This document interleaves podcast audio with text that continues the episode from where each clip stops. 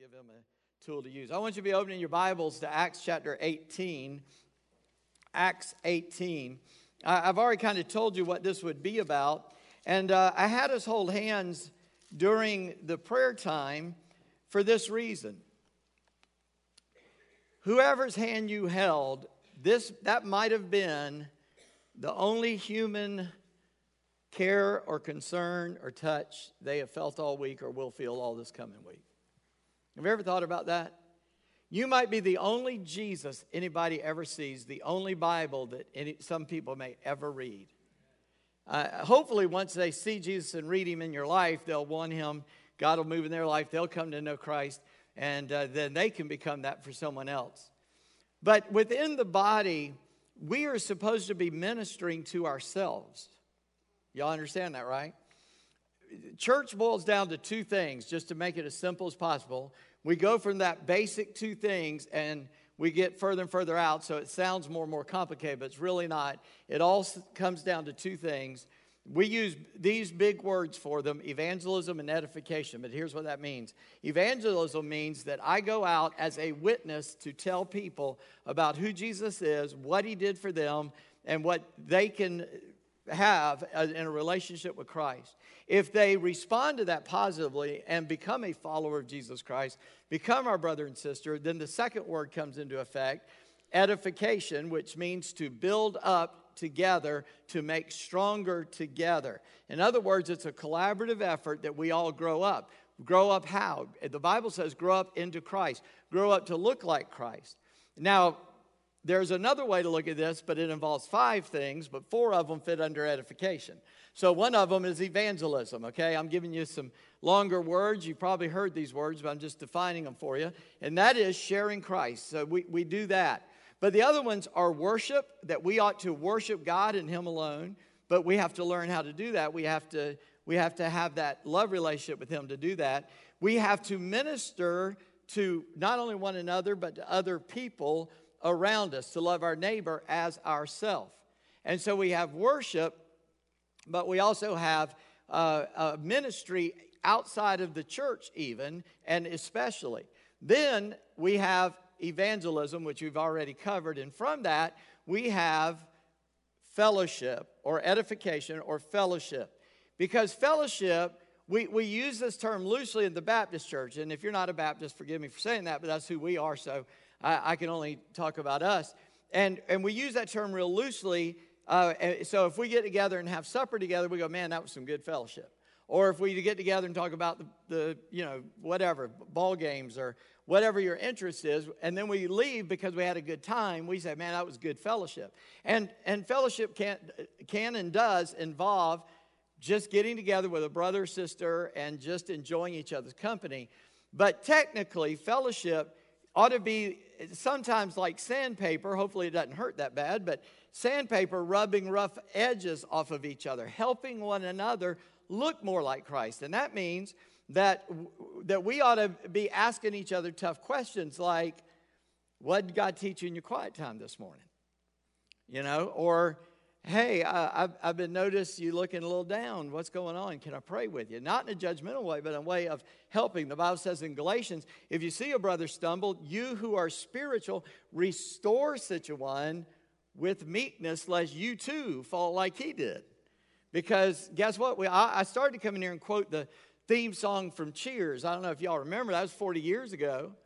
I mean, they had a line 40 years ago as the verses talk about all the problems this guy, this person's life says, and your husband wants to be a girl. Well, 40 years later, that's celebrated, right?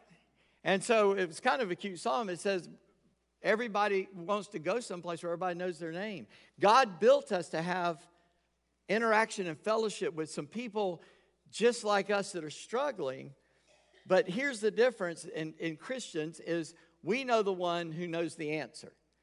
I had a very, you know, a family practitioner doctor as a kid, and I, I've been a diabetic since I was seven, in case you don't know that about me.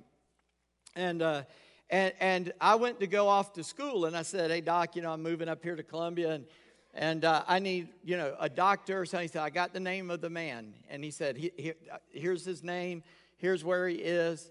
He said, this man is like me. He doesn't know everything, but what he doesn't know, he knows who does. I always appreciated that in a doctor, you know, who knew his limitations. Well, guess what? With God, there is no limitation, right? So I don't know everything, but I know somebody who does know everything, right? And so we get together and we help as God has helped me. I help you as God's helped you. You help me. That's fellowship. The last one, uh, uh, uh, by the way, um, I got to do it in my head to, to get there evangelism, uh, fellowship, and uh, going in, into all the world uh, to, to be a witness. I'm, I'm, I'm missing something. It'll come later. That's not important right now. So this is one in fellowship, and fellowship's important. And and listen, there we live in a community that is a more settled community than than others. It may be less settled than uh, uh, more settled than some and less settled than others. But but my wife and I have lived a life where, for most of our married life together, we have lived far away from family. All right, where where uh, I've lived, um, I guess this is about the furthest we've ever lived from them, but with the highway system the way it is, we can still get there about the same amount of time. But we're six hours, uh, if my parents were still living, from where they live now, and, uh, and about eight or nine hours from where her mom lives at, by car. But at one time we lived uh, about that same distance when our son was born, Ian. And Ian is our third child. Again, you might not know much about me. And oh, by the way, our fifth grandchild was born this week. We're so excited. Uh, amen. Yeah, you can clap for that. Got to make the preacher happy. Clap for his grandbaby. Um, anyway, no, I appreciate that. Uh, but but Janice had three pregnancies. Each one had its own set of uh, difficulties that that could have been life threatening to her and the baby. And so we're pretty far along in the pregnancy with Ian, and doctor's doing the ultrasound, and he asked a weird question. He says, "So, uh, do y'all want children after this one?" And we said, maybe. What are you saying? Because you could tell he wasn't just asking a general question. And so he, that's when I understood what placenta previa is. It killed my grandmother, uh, my dad's mother, um, giving birth to her 12th child. And if you don't know, if you're a dumb guy like me, it means the placenta is between the baby and where he wants to get out. And so when he goes to be born, the placenta bursts in a way that the mother and the child bleed to death because they're still hooked by the umbilical cord and it's going to, it's going to be ugly. And so the doctor said, Well, you, here's what's going to happen. You're going to start spotting at home. You call me, you call the whatever, get down to the hospital, and we'll do a C section. Clean, neat, everything's good, right? So we're at home, living in a parsonage at that time. And uh, we were watching some silly show. I don't even know what, remember what it was, but I do know it was 10 o'clock at night and she handed me her empty plate with the Oreo cookie crumbs on it and her glass of milk that was drained. And I walked into the kitchen because it's bedtime, it's about 10 o'clock, and I set them down and I hear the words, Oh my, I'm bleeding. So she did not spot, she abrupted, which means it popped. And when I came back out, I don't want to be too graphic, but let's just say blood was pouring out and it was everywhere. So I said, What do I do? I am the most calm person in a crisis except that time. Because that was her. And I didn't know what she said. Call the doc. I said, What's his number? She had to tell me his phone number.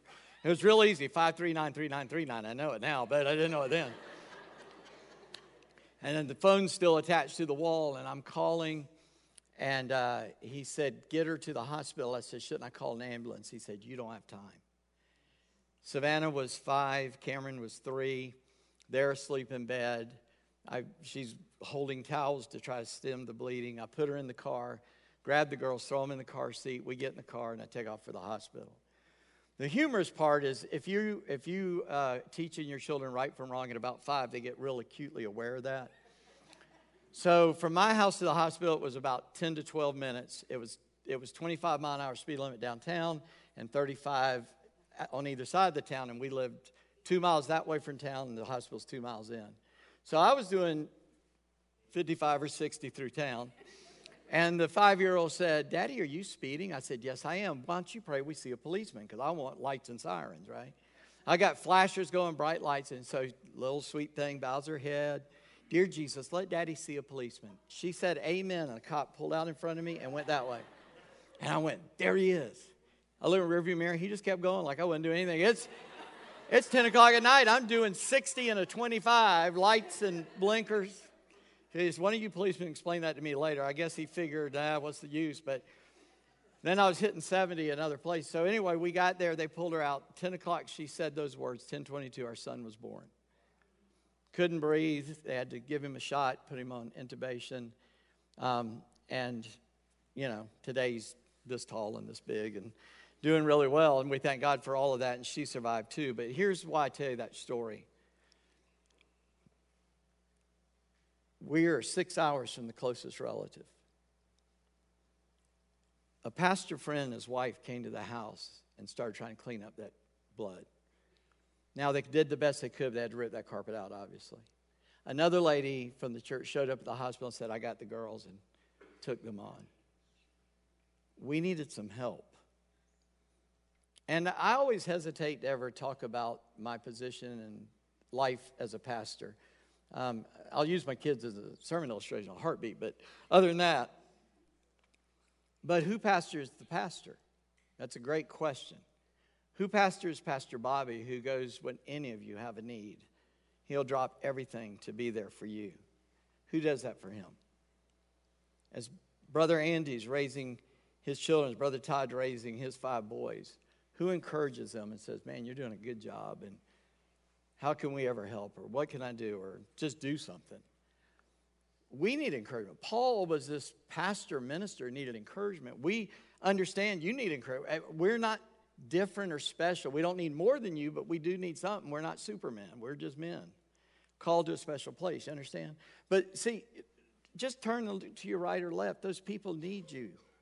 Those people need your help. There's nobody in here that doesn't have a need that is real and painful to them in some way, in some area. It might be lessened right now, but life is a life because we're fallen uh, men that, that is full of sorrow and pain, is it not?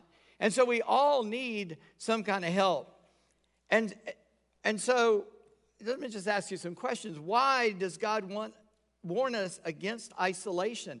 Proverbs 18.1 says, uh, says this. You, you, you don't have to turn there. I'm going to try to be turned to several scriptures. Whoever isolates himself seeks his own desire. He breaks out against all sound judgment. The man who seeks to be isolated, listen, by nature, I am a shy introvert. Just I'm a situational extrovert, extrovert.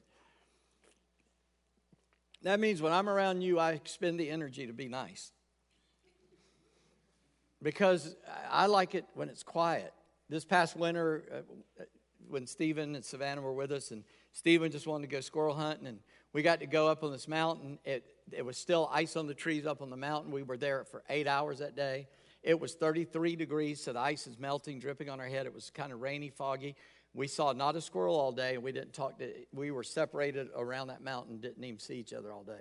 Next morning, I wake up. I'm like, "Hey, baby, good morning. How you doing?" She said, "What are you doing up? Why are you so cheerful?" I said, I'm just up. I don't know. And she said, You're not usually like this in the morning. And that was an understatement.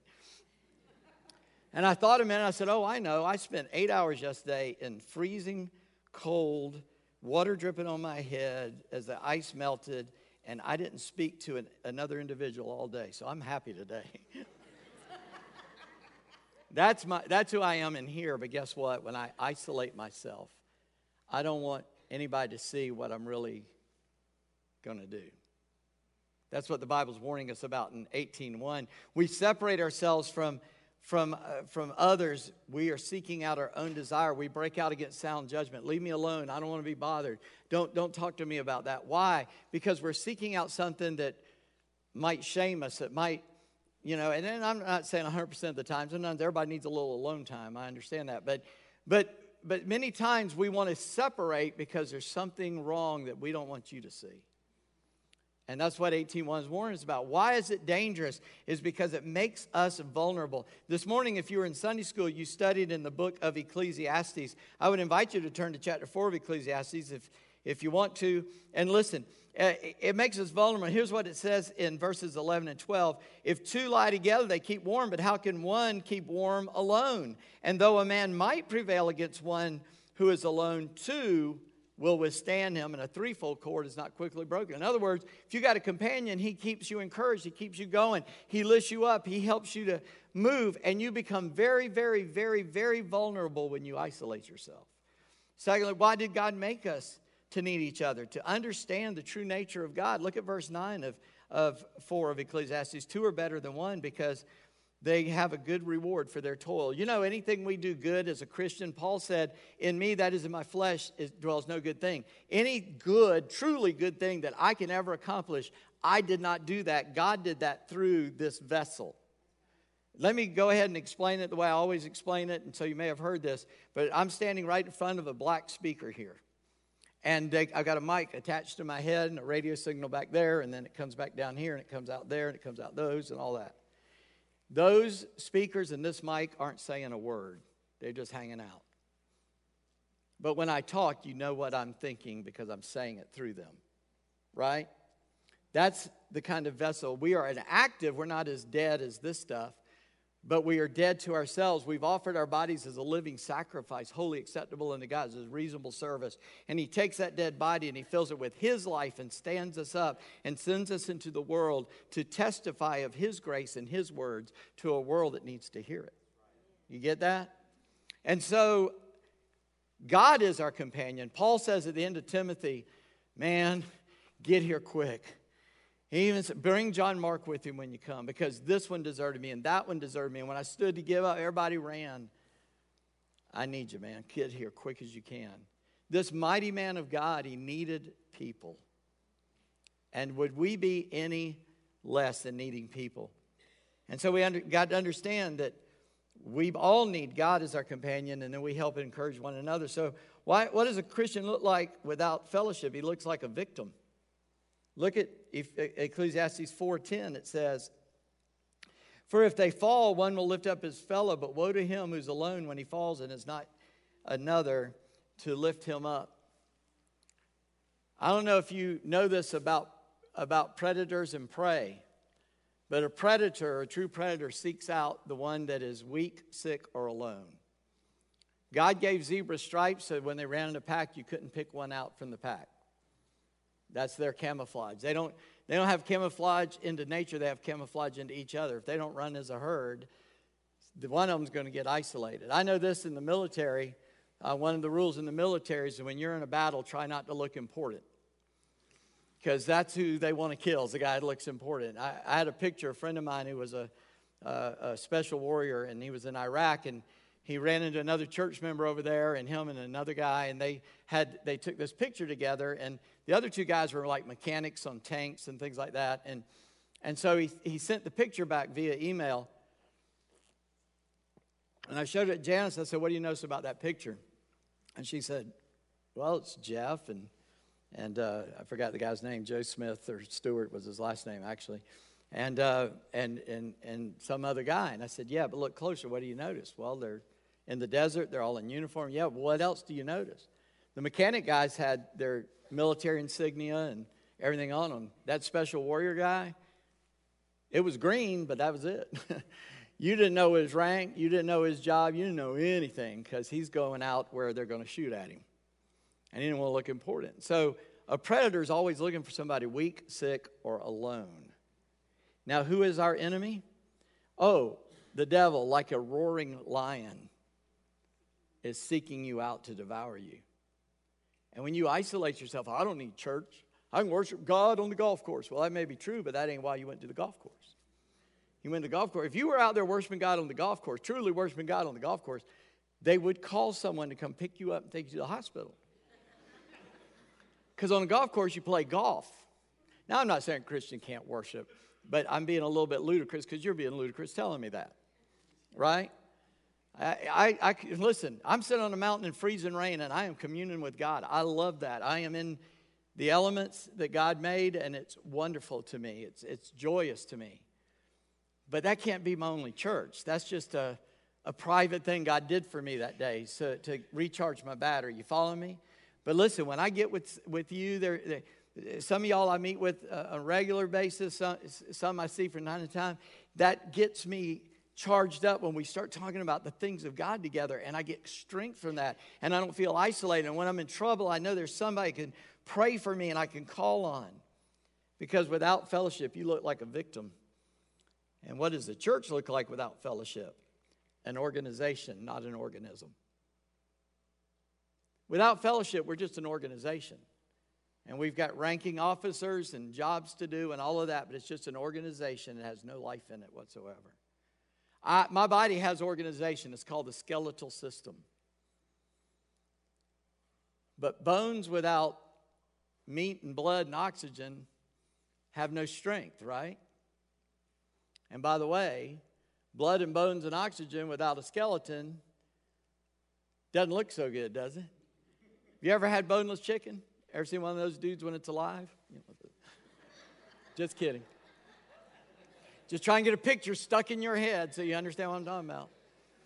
And so the body of Christ has structure, but it also should have life.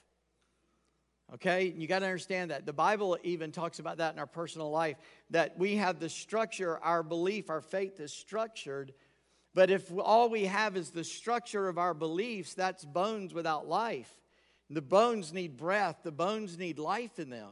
And so the Holy Spirit lives in us. So we have a light on the path and a presence in the dark, as I prayed earlier. You follow me? That's in Jude. It says, building yourselves up in your most holy faith, praying in the Holy Spirit. That's Jude verse 24, I believe, but you can look, look it up. All right? So here's Paul, and we didn't read the passage, um, and, and I really should. So I, I, we usually just pop up, if you will, just for a second just because I, I always have you stand and I don't want to make too big of an exception out of it. Begin in verse 1 After this, Paul left Athens, went to Corinth. He found a Jew named Aquila, a native of Pontus, recently come from Italy with his wife Priscilla because Claudius had commanded all the Jews to leave Rome, and he went to see them. And because he was of the same trade, he stayed with them and worked, for they were tent makers by trade. And he reasoned in the synagogue every Sabbath and tried to persuade Jews and Greeks. When Silas and Timothy arrived from Macedonia, Paul was occupied with the word, testifying to the Jews that Christ was Jesus. And when they opposed and reviled him, he shook out his garments and said to them, Your blood be on your own heads. I am innocent. From now on, I will go to the Gentiles. And he left there and went to the house of a man named Titius Justus, a worshiper of God, and his house was next door to the synagogue. Crispus, the ruler of the synagogue, believed in the Lord together with his entire household. And many of the Corinthians, hearing Paul, believed and were baptized. And the Lord said to Paul one night in a vision, Do not be afraid, but go on speaking and do not be silent. For I am with you, and no one will attack you to harm you, for I have many in this city who are my people. And he stayed a year and six months teaching the word of God among them. May God add his blessing. You be seated. I, I just want to point out the three areas that Paul found encouragement. He found fellowship here. First, he found fellowship with coworkers. First of all, he, he meets two new people. He meets Aquila and Priscilla. And uh, these guys, uh, obviously, they had a quick, immediate bond. Probably Aquila and Priscilla have been Christians longer than Paul had, even. But they're saved, they're tent makers. Paul's a tent maker. So they get together and he just starts working with them. And on Saturdays, he goes down to the synagogue and he debates with the Jewish people. And, uh, and, and so this is going on. So he got encouragement from daily work with them. And these people became great partners with Paul. In fact, in a little bit, we will meet a guy named Apollos who didn't have the full truth. And, and Paul takes that guy and says, Here, Aquila and Priscilla can help you out. That's how good they were. Paul trusted them to teach people all the doctrine, and the theology that, that he taught as well. The other two were Silas and Timothy, whom he had had to leave behind. Uh, just the way this is written and things we see in other places, these guys split went other, other places first, and then they come back and they meet Paul in Corinth. And so Paul gets some encouragement from, from those people. But secondly, he got encouragement from new converts. All right? I tell you, I get excited when somebody gets saved. I don't know about you, but it excites me and people always say, well, you know, the Bible says that, that um, the angels of God rejoice, and that so the angels are rejoicing when somebody gets saved. Now, the Bible says the angels are mystified by it, and they wish they could look into this, but they can't because they cannot be saved. They either are sealed righteously, and a third, when they rebelled, they were sealed for destruction forever. And they are held and reserved until And the last day, Jesus throws all those evil angels, the demons, we would call them, into hell. And the other angels, we believe that he sealed them so they could never rebel. They are, they are robotic, obedient servants. Now, they're not robotic in the sense they don't have emotion or feeling or intelligence because he did make them that way. But they don't get, a, they don't get to respond. If they, if they decide to leave God, God says, Bye, see you, you're done. But yet, when man did that, God came in flesh and saved us. So, that passage, if you read it carefully, says there's joy in the presence of the angels of God. And if they're the angels of God, they're standing in whose presence? God's. And the joy that's in the angels of God's presence is that God is having the joy. Amen? I'm telling you, when somebody gets saved, God gets excited. And some people don't want to get excited in church. But God gets excited any time somebody comes to know Him. And Paul, man, he is seeing people get saved and he's excited. He loves his people. He's in the synagogue and he does see some of them come to know Christ. The leader of the synagogue, the big guy in the synagogue, trusts that Jesus is the Messiah and he and his whole household get saved, which is a, a, great and amazing thing. And so Paul is with them, but he has to wind up shaking the dust off his feet from them because they're, gets, they're going to get violent again. They're getting upset. So he says, Fine, I won't even talk to you anymore. But he also has this guy, Titius Justus. He has Crispus, the leader of the synagogue, getting saved. And then it says a whole bunch of the Corinthians got saved. People are getting saved in Corinth. Now, Corinth's got its own problems, and, and they're a unique church in the Bible, and, and, uh, and they're an interesting study. But, but people are being changed, their lives are being transformed. And Paul is encouraged in that work so much he spends a year and a half there after this passage, still teaching and, and helping out these people. Or, and, and Titus and, uh, I mean, Timothy and, and Silas do the same thing. But the third area that Paul got encouragement is fellowship with God Himself. Listen, the first responsibility as an individual believer that I have is my relationship with God. You with me? The second one I have is to my family, whether as a child, a parent, but the, the main relationship is a husband and wife, right? And then things flow out from that. So you may be a child or unmarried and all that you still have family and you have responsibility. And the way we do that changes through our life, but those relationships remain. And then our third relationship in life is with brothers and sisters in Christ. You follow me? So, Paul, he kept this one first. He kept that relationship with God right so that he could have all other relationships in order. Because unless you're right with God, you're not right with anything. Right? Nothing's settled till it's settled right. Nothing's settled right till it's settled with God. So our first priority, and as a pastor, you say, you know, your first priority is the church. No, my first priority is my relationship with God. Oh, second priority is church. No, my second priority is with my wife and my children. My third priority is this. Now it's high. I mean, I'm not laying off, but that ought to be true for all of us. And I've had church people get mad because I wouldn't, you know, do what they thought was important because I had something to do with my child that was much more important in eternity than, you know, a meeting to decide what color to paint the wall. I don't care, just paint it. What difference does it make? It doesn't in the grand scheme of things. In a hundred years, nobody will remember, and right now there's a, a billion Chinese people that don't care. So let's do things that have eternal value, right? So God comes to Paul because Paul is keeping this relationship with God open. And God gives him four encouragements. First of all, he gives him a command to keep speaking. I don't know if any of you have ever been depressed. Maybe you're a person that's never been depressed.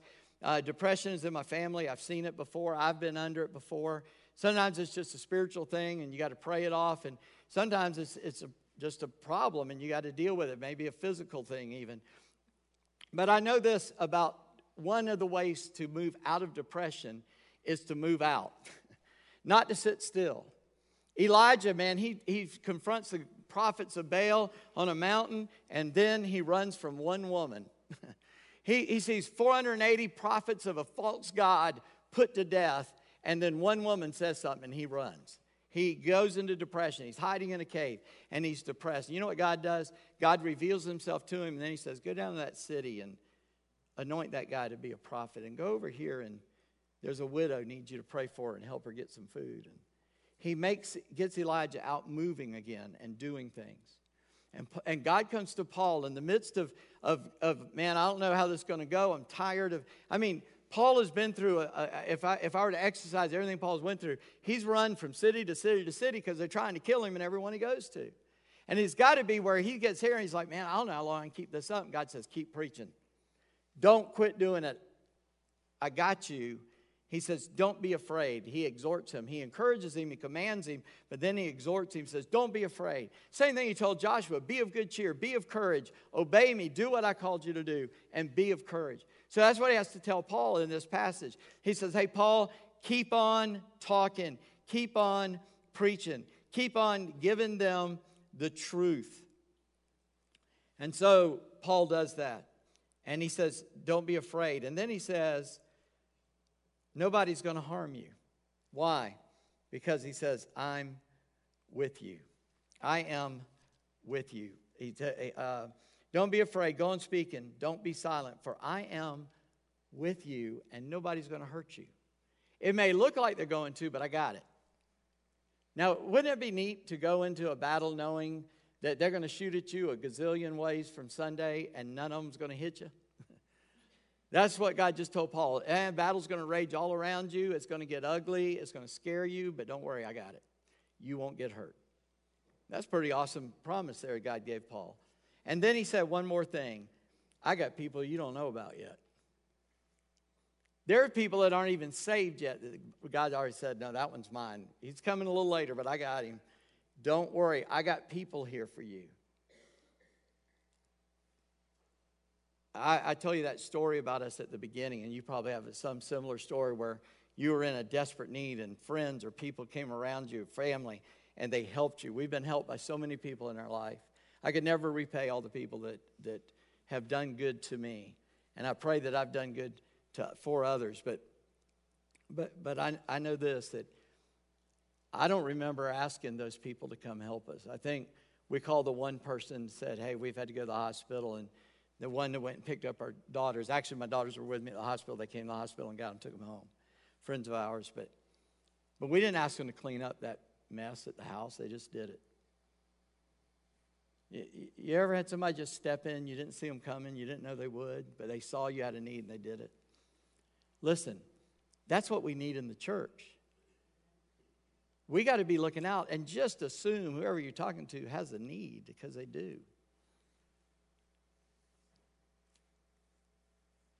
I asked one time, I said, I want us to be friendly to people. And if you ever see me mess up, tell me. And not long after I said that,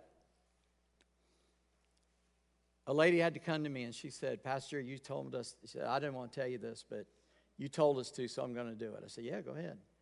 And they had a relative with them, and I sat by him on the pew the entire day and never said a word to him. She said, I, am not accusing you. I'm not mad. I'm not upset. Just, you said to tell you, and I'm telling you. I said, Thank you for telling me. I've heard testimonies from people who've come. We, we do our best, we try. But they come to our church and nobody says anything to them. And the, I know the reason. There's twofold reason. One, you're scared you're going to embarrass yourself. Let me take away that fear. You will embarrass yourself. Just be prepared. Who cares? Big deal. It doesn't matter in eternity. Remember, in 100 years, nobody will remember, and right now there's a billion Chinese people that don't even care. So just go ahead and embarrass yourself. If you embarrass yourself as much as I did, you get over it. I promise you will. But the second reason is we think we're friendly because we talk to our friends every week. I did, I've got this illustration, but I'd be quit preaching and going to meddling. But I'll do it as generally as I can so I don't offend anybody particularly. But have you ever been in the store where two friends meet up in the aisle with a basket and 10 kids? And 20 minutes later, they're still standing there? It's like, do you not have a phone? Can you not go outside? Can you not meet at each other's house? Why do you got to do this in the aisle right here where I got to get to? You know, now, of course, I'm exaggerating. You just say, excuse me, can I get through? And they always go, oh, oh yeah, sorry, and they move. But that happens at church. We see our friend, we get with our friend, and we're talking, and a hurting person comes by, and we don't see them. Friend, you got at least six other days. Call each other, go to each other's house, do whatever, get together when you're here, put on your I don't know you radar and go up to somebody. So let me get into some applications here. Understand we're a team, not a group of individuals. As you know, I love sports to a degree, and I love one team in particular. But I know enough about sports. I'm not good at them. I don't understand them all totally. I'm not the best. I just enjoy it. But I know this on a football team, you got 11 guys per side, and if 11 guys went out there for their own glory, that team will always lose. Five guys on a basketball team, and if they go out and each one wants the ball and wants to shoot the ball every time, they will lose. Even if you got the best, the highest score ever recorded by an individual in a basketball game was 100 points by Wilt Chamberlain, and his team lost the game. Just to put it in perspective. You got nine guys on a baseball diamond. And if each guy is only playing for himself, hey, I caught the ball. Wasn't that cool? See how I caught that ball? That was a great catch. While the other guys are still running the bases and scoring, you're going to lose. And if a church is made up of however many people are in the church, of that many individuals, we will lose the battle. We've got to minister to each other before we minister to the world. Now, that's not a either or, that's a both and. But we got to do that. You say, well, how do I do that? It's called, get ready. This is a new concept for you. And so I may have to take more time to explain it. Sunday school. We already got the structure, we got the bones. Get in a class so you know somebody. I, I rarely have had someone call, aggravated. Oh, I was sick, nobody said anything.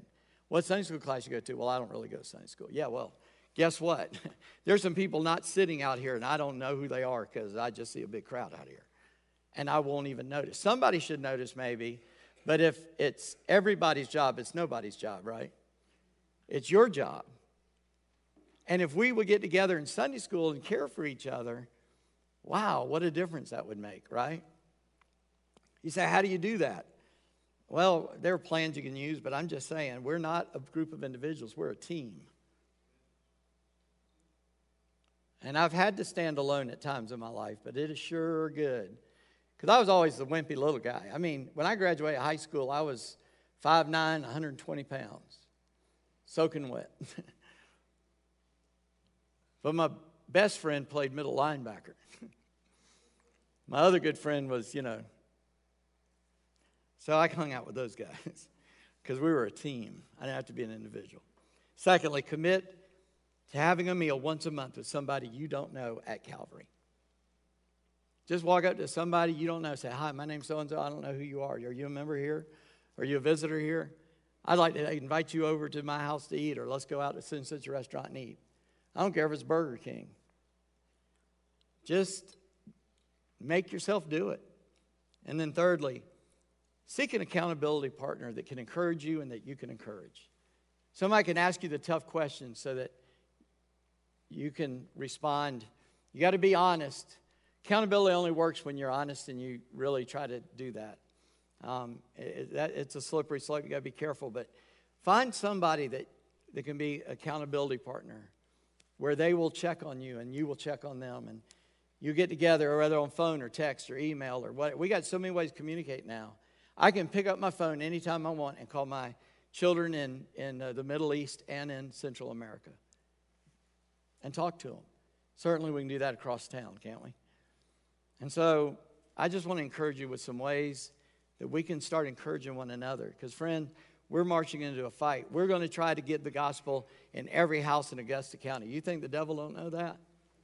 Look out. Two weeks after we do that, the ma- mischief and magic, both things condemned by the Bible, is coming to Staunton. You don't think the devil's going to put a push on that? We better be prayed up, standing shoulder to shoulder, going against the, the, the enemy we cannot see because the weapons of our warfare are not physical but spiritual. They're not carnal, they're spiritual. And we've got to stand together in prayer against one enemy and one enemy alone is Satan. People are not our enemy, the devil's our enemy. Amen? And we need to do that. Let's pray. Father, we need each other and we need you. Lord, in your prayer, you prayed that we would be one.